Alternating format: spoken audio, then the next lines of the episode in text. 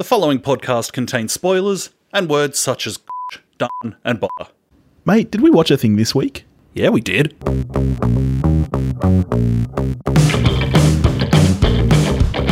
Hello, everybody, and welcome to We Watched a Thing. I'm B Dizzle. I'm here with my friend Toph. As you can see, how you doing, buddy? I'm fine. How are you? I'm excellent. I'm absolutely exceptional. That's very good. Um, what have you been up to, bud? Nothing, mate. You? Absolutely nothing. Absolutely nothing. I'm glad we got that out of the way. What are we talking about this week, though? Well, given the um, the lack of fresh options that isn't just two hours of Chris Hemsworth firing a gun on Netflix, um, one of our dear patrons suggested we throw it into reverse and do LA Confidential, which I thought was a good idea. Yeah, we were going to do Extraction, which is like the only new release this week, but you watched it and did not care for it. Is that right? Look, it is what it is. It succeeds in being two hours of people shooting guns. Does Hemsworth get his muscles out, though? Like, did that get you going a little bit? I mean, I'm only human? All right. LA Confidential is a 1997 American neo noir crime film directed, produced, and co written by Curtis Hanson. Screenplay by Hanson and Brian Helgeland is based on James Ellroy's 1990 novel of the same name, the third book in his LA Quartet series. It stars. Kevin Spacey, Russell Crowe, Guy Pearce, James Cromwell, David Strathairn, Kim Basinger, and Danny DeVito. And what is it about, Toph? it's about a couple of things, Billy. It's about life, isn't it, mate? Yeah. it's about some corrupt cops and some good cops. It's about um, it's about self reflection. It's about reflection of the hero as we know it. That's very deep. Thank you. But mostly it's about Guy Pearce just being amazing. Dear God, what a handsome man! Oh, isn't he a devil? Be honest, is, we had a we had a couple of suggestions from patrons. Was Guy Pearce at least a little bit of the reason that you you decided on LA Confidential? We're on a little bit of a Guy Pearce bender, um, and I'm into it. Yeah. This is I mean, he's he's amazing in everything he does. Honestly, it's amazing he got cast in this movie because he was not a big name at the time. This was this was the year after dating the enemy, so I reckon that that must have been what got him this role. Because he he and Russell Crowe were cast before Kevin Spacey. At one point, like the studio, I think was saying to Curtis Hanson, "So you're doing a period piece in L.A. Any chance of an American being in this film?" yeah, well, yeah, because Kevin Spacey is like he's the big name in the film. I mean, he was he's not long off the Oscar for Usual Suspects, but really, he's still like a character actor who won an Oscar at this point. He's not a movie star, I wouldn't say, really, until like this and American Beauty. Kim Basinger is the name. Well, that's true. That's true. And Danny DeVito.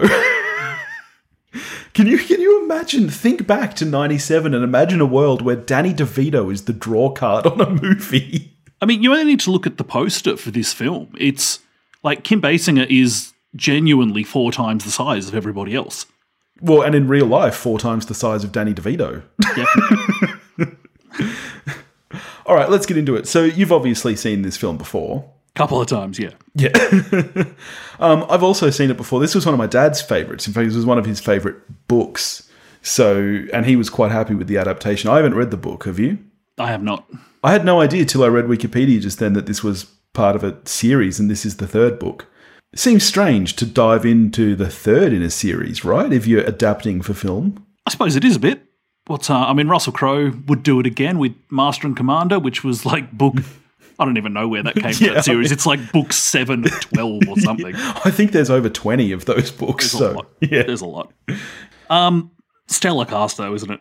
I think this has to be one of the best like put together ensemble cast and it really is an ensemble like i don't who would you say is the lead in the film would you say it's Pearce Yeah. Ultimately, I think Exley. If if it's anyone's film, it's Exley's.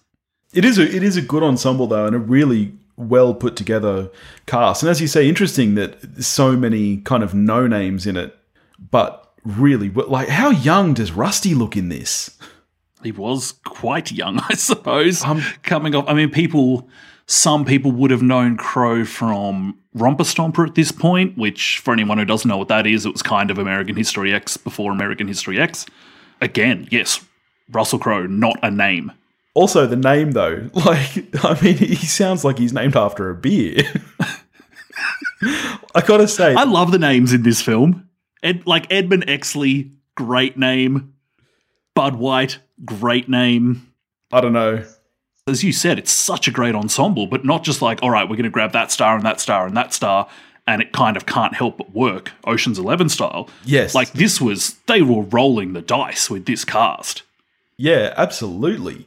A, a great thing Guy Pearce does in the film, though, is just not afraid to play a dick. Like, it's one thing when a, an established star does that and they've already kind of got this likable thing to fall back on, or, or, or, you know, already got a persona to fall back on. As we said, we didn't like we didn't know who Guy Pearce was, Yeah, and up he pops, and he's just he's got us as handsome as he is, he's got a smarmy, punchable face yeah, and he says things. You know, he says to Bud White at one point, speaking about his dead partner, hell of a way to avoid a prison sentence.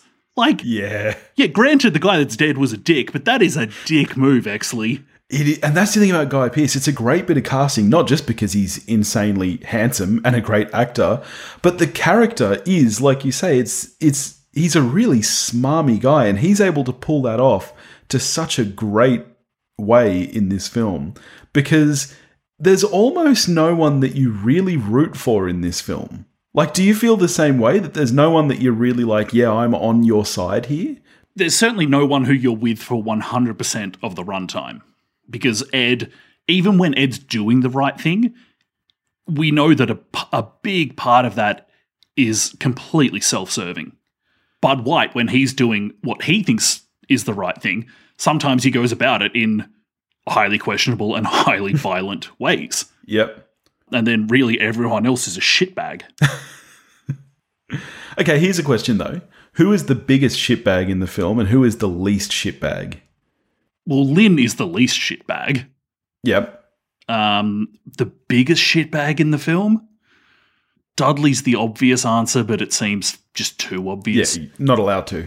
You know, we're, take, we're taking out the farmer from Babe. Yeah. Um, I spent the whole movie going, that'll do, pig. that'll do, bad. That'll do. that'll do. Um, I went Scottish instead of Irish there. yeah, yeah, you done goofed up. Um, biggest shitbag. Okay, biggest shitbag. I will go. Um, I'll go. St- I'll go Stens. Yeah, yeah, he's he's a, he's a no good. Don't like Stens. So, one of my favorite things about this movie is the choice that it makes in its direction and everything. It takes you so long to even click, I think, that this is a period piece. Would we say that? I would. I think it's such a smart choice. To, like, it doesn't play on nostalgia. Let's put it that way. This isn't like Once Upon a Time in Hollywood where it just rams the time into your face.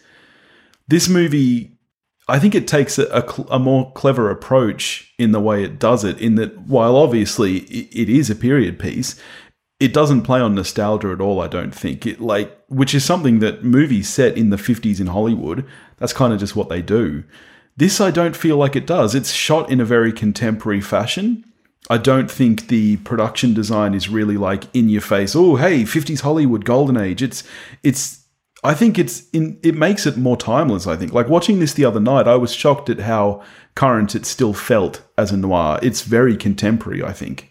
I'm just so in love with the direction of this film. It's the thing that came to mind when I was thinking about how I if how I would describe it to somebody is that it's very formally shot.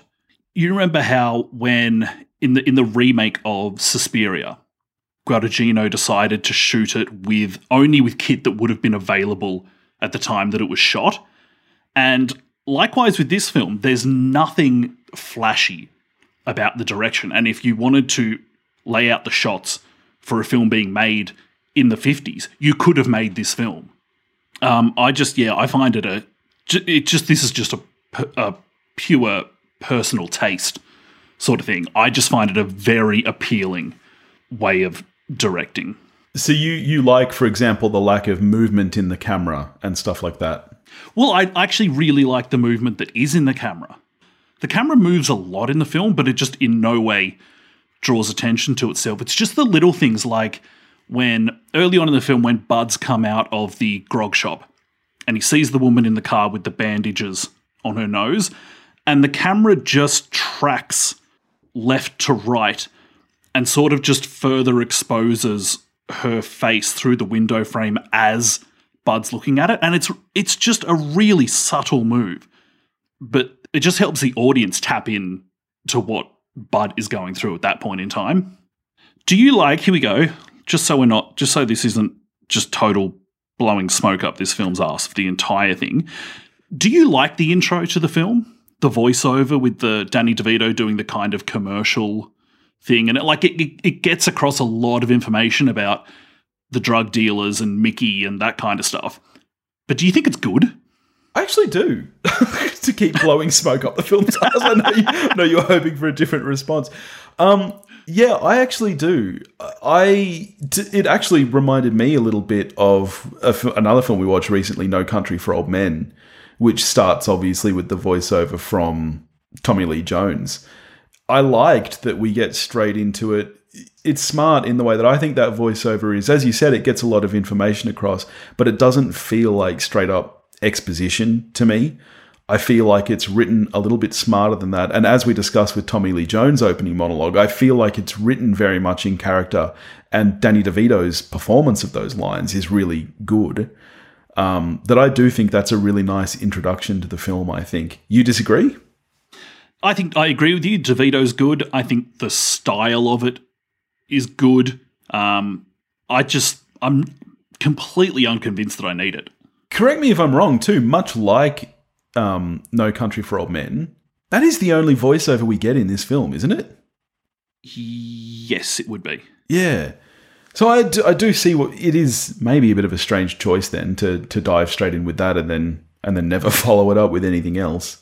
I don't hate it. It's just like compared to the like the rest of the film for me is so so good that anything that I don't think is like absolutely amazing, I'm like, you get the hell out.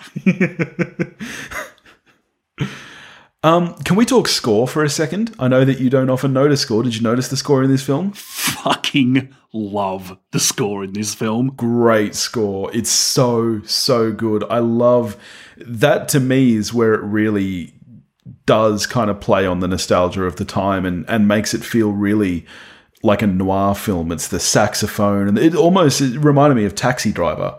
Um, I just think it's so good. Um, I'd go so far as to say that it was the best score of 1997. Did it win? No, it didn't win. no, there was a big gravitational pull from the Titanic sucking in Oscars from all directions. Of course. Yes, this was Titanic year, which smashed everything. Sadly, it was. yeah. I mean, Titanic is a better film, though. Well, I disagree with that. Like you're allowed to disagree. You're allowed to be wrong. We're all allowed to make mistakes, Toph. sure. Luckily, the Oscars didn't make any mistakes in 1998. Would we say that? I do remember Billy Crystal hosted that year. It was a, it was a good Oscars. Ah, yes. He, in his little opening song thing about LA Confidential, uh, with the lyrics "You could be the iceberg tonight." yeah. I feel like I could remember almost that entire opening monologue. Almost. Mostly. Mostly. Big Billy Crystal fan. I did rewatch City Slickers last night, which, as I've told you, is one of the best films of the 90s. okay. This you know what? Int- like, LA Confidential has, I think, more genuinely funny moments in it than most films that present themselves as a comedy. Like, for instance, the the scene with Lana Turner, which is just fucking priceless there is honest to God no reason for that scene to be in the film. If if if it's not for the absolute hilarity of that moment, I don't think there's any way that scene survives the cut. But it's just too good to not have there. No, I'll agree. There are some genuinely funny moments, and I think I think it's easy to when you watch a film like this, which is basically a straight up drama. It's easy to forget how funny some of these people can be. Like Again, I, I hate to keep bringing it up, but Dating the Enemy from only the year prior, Guy Pearce is hysterical in that film. I, I You just, I know, you just, you're like, you're currently just living in the dating the enemy hive, and I love it. I'll be living in it until I can watch the film. I, I bought the film off iTunes recently because I couldn't find my VHS copy, and I wa- watched the first ten minutes. It was so hard to stop watching, but I had to because I promised Beth that I would watch it with her, and so it took so much strength to press stop. I tried like five times before I finally did. Can I, uh, can I revisit a previous question you asked me Sure, go for it. about like who's the worst person in the film? Yep. Danny DeVito's character refers to himself at one point as the Sidster, and I think it's clear that he gave himself the nickname, which, as we know, you're not allowed to do. I feel like this is coming around to a dig at me. What, how, how do you figure? With the B Dizzle is a great nickname that Ah. many people use now. Do they? Did I start it myself? Sure. Did it take off? And it's now out of my control. I I, I don't enforce the B Dizzle on people. People just use it now. Very glad to hear that you did not enforce the B Dizzle on people. uh, anyway, so yes, Sid is the worst. I don't know. I, I quite like Sid, actually. I think he's better than a lot of the cops in the film. Sure. the film. Uh, and okay, here's another great thing about the film. Um, I like how just the way that, and it's very upfront about it, the way that it just depicts all these cops. Like you think about the farmer from Babe in the scene where where Bud White is refusing to rat on fellow officers, and he doesn't say anything during his kind of testimony, if you like, but he just he's just in the corner nodding his approval of this what he would absolutely consider the honourable thing to do, this code of silence. And then when Exley gets up and does notionally the right thing, again, Farmer Babe doesn't say a thing, but you can tell that he's absolutely filthy with what Exley's doing. Yeah. I gotta say, I think James Cromwell might be the worst actor in the film. Jesus. Yeah, I'm not here for Farmer Babe in this film. Noted character actor James Cromwell. Yeah. Billy's not on board. Look, I like him as the farmer. I don't like him as the police detective. I just don't buy him, I think. Okay, well, I'm still here for the Cromwell. Former former President Cromwell in um season six of The West Wing. Season six or seven? I haven't got to season six. Six or seven. I stopped halfway through season four because that's when you got a girlfriend and stopped coming around. I regret that decision.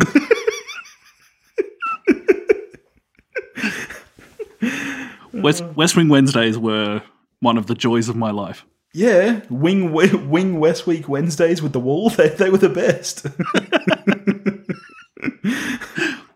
Do you reckon anyone ever had a moment where they were like, "Is is this weird that a year after Keyser Söze, we've got Rolo Tomasi involving the same actor?" Did anyone find that weird? Do you think? I don't think so. I don't. Oh, maybe. I mean, how common are pseudonyms in like noir, thriller, gangster films? Pretty common, right? I think as far as names go, though, what do you think is better, Keyser Söze? Say, who would you rather be? Because Rolo Tomasi is pretty damn cool, and I love the fact that Guy Pearce just made that up as a kid. To give him a bit of personality. Yeah, that's a um, cool backstory for a nickname. Like Keyser Söze, I think is the better name, but it's just like so outrageously awesome. Like it's barely, it's not a name. It's not a name. it's way too cool to be an actual name. It's like if I become a gangster and just dub myself Duke Hammer Time. it's ridiculous, but awesome. So is that where is that that's where your head went as far as cool names? You went straight to Duke Hammer Time. Duke Hammer Time. I always thought I went to school with a chick whose last name was Thorncraft, and I always thought that was the coolest name I'd ever heard. It's a great name. Where does that come from? Like, obviously, I mean, anyone called Smith, probably at some point it was either blacksmith, silversmith, whatever Smith they were, and then they were no longer that. So it's just like, I'll just keep the Smith. And Yeah. there's a lot of Smiths. You've got, you know, you've got your Thatchers, you've got your Bowmans, you've got these things that are very identifiable. Um, Thorncraft, what were they doing? Crafting thorns. I- I- Who does that? I couldn't tell you. I couldn't tell you where it came from. Is it just a badass name for a florist? Uh, actually, Like old mate in the town, just like getting rid of the thorns from the roses before he fucking murders people. he probably refers to himself as Thorncraft, not a florist. He, okay, look, here's here's another here's another nitpick that I've got with this this film. I'm going to drag it down to our level. Um, Okay. And this is is this nitpick? Is this what costs it from being a ten? uh, we'll find out. Okay. Bud White is dead. I'm sorry. He got shot to shit. Absolutely. Absolutely. He's dead.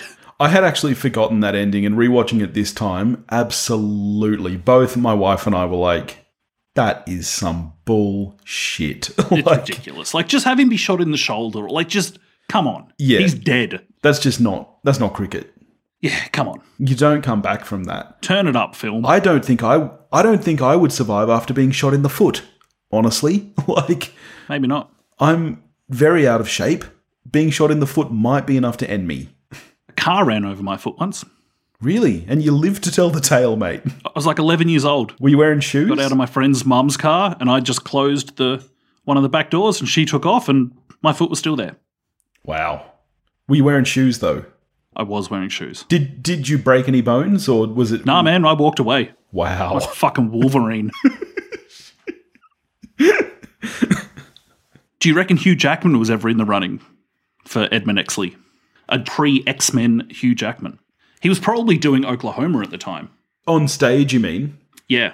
What was his first breakout film role? It, I mean, I know that X Men was what made him like a household name, That's the breakout, yeah. But I mean, does does he have a dating the enemy, if you will? Did he really just go straight into Wolverine? Like, really, he was a theatre guy before Wolverine. Mm.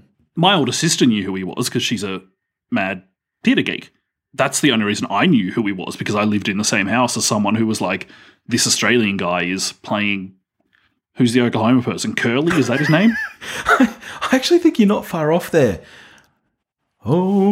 Oklahoma, where the wind goes rushing through the plains. I only know that from Twister. really? I've, I've seen Oklahoma a few times. I think his name is Curly. Oh, the farmer and the cowman should be friends. One man likes to milk a cow, the other likes to push a plow. The farmer, fuck. Does he like to push a plough? No one likes to push a plough. no, nobody likes to push a plow. I call bullshit. We're getting very off track. We are a bit. This will Okay. all be cut. All right, back to back to LA Confidential. Um, what's your take on what's stronger? Because at rough, the film's like what two hours twenty ish. So after an hour, the case is closed, and we're only halfway through the film. Then, the, so the first half of the film, which really is a more of a police procedural, is just some ridiculously watchable shit. And then the second half of the film, which really is what the film is about, where the characters have to question both themselves and their actions. Do you like one half more than the other? Um, not really. To me, it flows really well. I don't. I don't really think of it as as two halves much in the same way. I I didn't feel like the case was closed. I loved the way that it kept evolving and twisting, like almost, you know. And you can see where a movie like The Big Lebowski gets its its ideas and its kind of noirness from because it, it kind of just takes this to the next level where it's like okay then this happens then this then this and just goes kind of explosive with that that concept but i like the way that this just keeps slowly evolving throughout the two hours of the film and you gradually kind of find out these extra things like and and some of them feel like red herrings at the time and you don't realize until later what's actually going on. Like when rusty finds the body in the the basement or the whatever it is and at first you're kind of like well hold up. Hold the phone. And then you kind of slowly find out what's actually going on. So i don't really think of the film as two halves as much as you do. I'm guessing you have an answer to the question though. This last watch was the first time that it felt it would be an exaggeration to say that it feels like two halves, but it felt more distinct for me on this last watch between that first point where they've think they've solved the case and then from the 1 hour mark onwards. And I probably find the first half of the film more watchable like casually like if I was flicking channels and a part of the first half of the film came on, I'd be like, yes, I'm in. I need to keep watching. Um, but then ultimately, like the second half of the film is really what the film is about, and is one of the reasons why it stands up so well is because it's not just a really good procedural on that level. Um, it's also a really fucking great character study. Yeah. And that that to me is really what makes it work is the characters. I think of this much more as a movie of character than I do anything else. You know, and they are all so well established so early on. This does a, a really great job of skip skipping the exposition, I think. I don't think it kind of really spoon feeds you a lot, but you instantly know who these people are. The very first time you meet Exley and you see kind of the choices that he makes you know, in that opening scene where the other cops go in and, and start bashing the prisoners, and he's there and he's so ready to rat them out instantly. And you understand his motivation wholly. Like, you don't sit there thinking, wow, that guy's a dick, but you don't sit there thinking, wow, that guy's a really good guy. You just, that's what I love most about this film is that all of these characters, you instantly understand who they are, why they are, and they're really well rounded pretty quickly, I think. That's right. Like Bud, you know, has this savior complex as well Yeah. as being a bit of a barbarian. Just from you see like two scenes with the guy, and you're like, "Yep, know who this is." Yeah. Um, Jack Vincennes. I mean, it takes whole seconds, I think, until you're like, "Yep, I know who you are," yeah. yeah. and you're a sleazy, creepy fucker, and it must have been a real stretch Kevin Spacey. I know. Where did he get his motivation? How did he how did he figure out how to play that? Incredible, incredible stuff. I used to think the guy was a really, really, really great actor, but he kind of plays this role a lot. I think I think a lot of his characters have this kind of twist to them. One of my favorite performances of his is, I mean, not that we should talk at length about Kevin Spacey in the current climate, but have you seen Life of David Gale? No, I haven't. Great movie, great performance by it's him and Kate Winslet. She plays a, a journalist and he's a man on, on death's row from memory, and she's trying to prove that he's innocent before he's um, given the death penalty. Gr- the death penalty. well, yeah, like How will you be taking the death penalty, sir? anyway, really, really good movie. You should check it out. I remember you telling me that once, and I looked it up. and It had a critic score of like thirty, and I was like, "Yeah, pass." Fuck that. You d- critic scores mean no- although this is this is a fun story. My daughter um has to because you know she she watches a lot of movies, especially at the moment we're all kind of locked down. The other day if we went to watch a movie with her and she was like, "No, I don't. I don't want to watch this one." And we were like, "Why?" And she was like. It's got sad popcorn because it comes up with the Rotten Tomatoes score, and it's got the little popcorn bucket tipped over on its side. She's like, "That's- "It's got it's got sad popcorn. That means it's not good." That's sensational. So then I had to explain to her that kids' movies will usually have sad popcorn because most of them aren't very good, but this one's probably fine. You should tell her the Rotten Tomatoes doesn't mean anything, and you should ignore it. it's so funny. She's still really into it. The other day she watched the Emoji movie and she was like, it was really good. Even, you know, it had sad popcorn, but it was really good. Fucking emoji movie. Jesus. Sounds like we both like this movie a lot. We've seen it many times. How are you scoring it? So I'm a nine out of ten. Um, it's a sensational film that's just, I think, a hair away from being the masterpiece that would make me give it a ten. It's it's hugely watchable. The performances are across the board sensational, and it's just a really great take on the hero. And in fact, a lot of the film is about the deconstruction of the hero. Like our our man Ed Exley at the end of the film shoots someone in the back Mm. as just like the exclamation mark on just tearing down our notions about about these people. Um, and it's just shit hot. It should have won a lot of Oscars. It should have won a lot more. If than it was a- did. if it was a different it should have year, won. maybe. It should have won Best Picture. It should have won Best Director, and I could go on. It's like I, I genuinely think it's in the conversation for film of the nineties. It doesn't. It doesn't win that conversation for me, but it's in the conversation. I'm I'm also a nine. Um, I think it's as I said, an exceptional film. I think, like you said, it's amazing how much fun this movie is, given its its content, um, which to me is it can be tricky to pull off, and I think it's done really well here. I think the acting, one of the best ensemble casts ever, and I agree with you. I love the kind of the themes and the way that it breaks down, not just heroism, but also I, I think masculinity. I think to an extent, this film is a really great commentary on. Nine out of ten. Always a pleasure to watch LA Confidential. What are we getting to next week, buddy? Next week, we wanted to do something a bit more, a bit more fun. Yeah, I pushed hard. I pushed hard for dating the enemy. something you can wrap your laughing gear around. yeah, In that spirit, we will be staying in the 90s um, and watching Starship Troopers. Was that the same year? Is it 97? It is, it's yeah. I think it, I think it was. there you go, staying in 97. In the meantime, if you want to get in touch with us, you can do that at wewatchedathing.com or wewatchedathing at gmail.com. You can find us on Facebook, Instagram, and Twitter, all under the handle at wewatchedathing. If you want to help support the show, you can do that at patreon.com forward slash wewatchedathing and tell us something we should watch. And in the meantime, we'll catch you next week.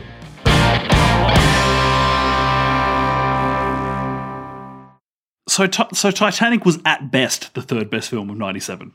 Why? Just what else was we in talked about? What else because was LA? Confidential and Starship Troopers. Come- Titanic is better than Starship Troopers. Fuck off, it is. Absolutely. no fucking way. Absolutely, it is. Can It I know? is I know. I know that we already did Titanic, but can we do Titanic again? Absolutely not. I'm never watching that fucking film again. Can't we do it for like our two hundredth? No. Why would I watch that film again? Because it's incredible. It's bog average. now come over and watch it in my theater. It'll be great. No, it won't be. It will be. It's a great movie. No, it's not. It's an okay movie. It's better than okay. I think No, in the end, it's you. not. I think you gave it a seven, didn't you? I gave it a five because it's just like dead okay. That's harsh. It's not harsh. it's, it's like 40 minutes of that film that's good. You're the worst.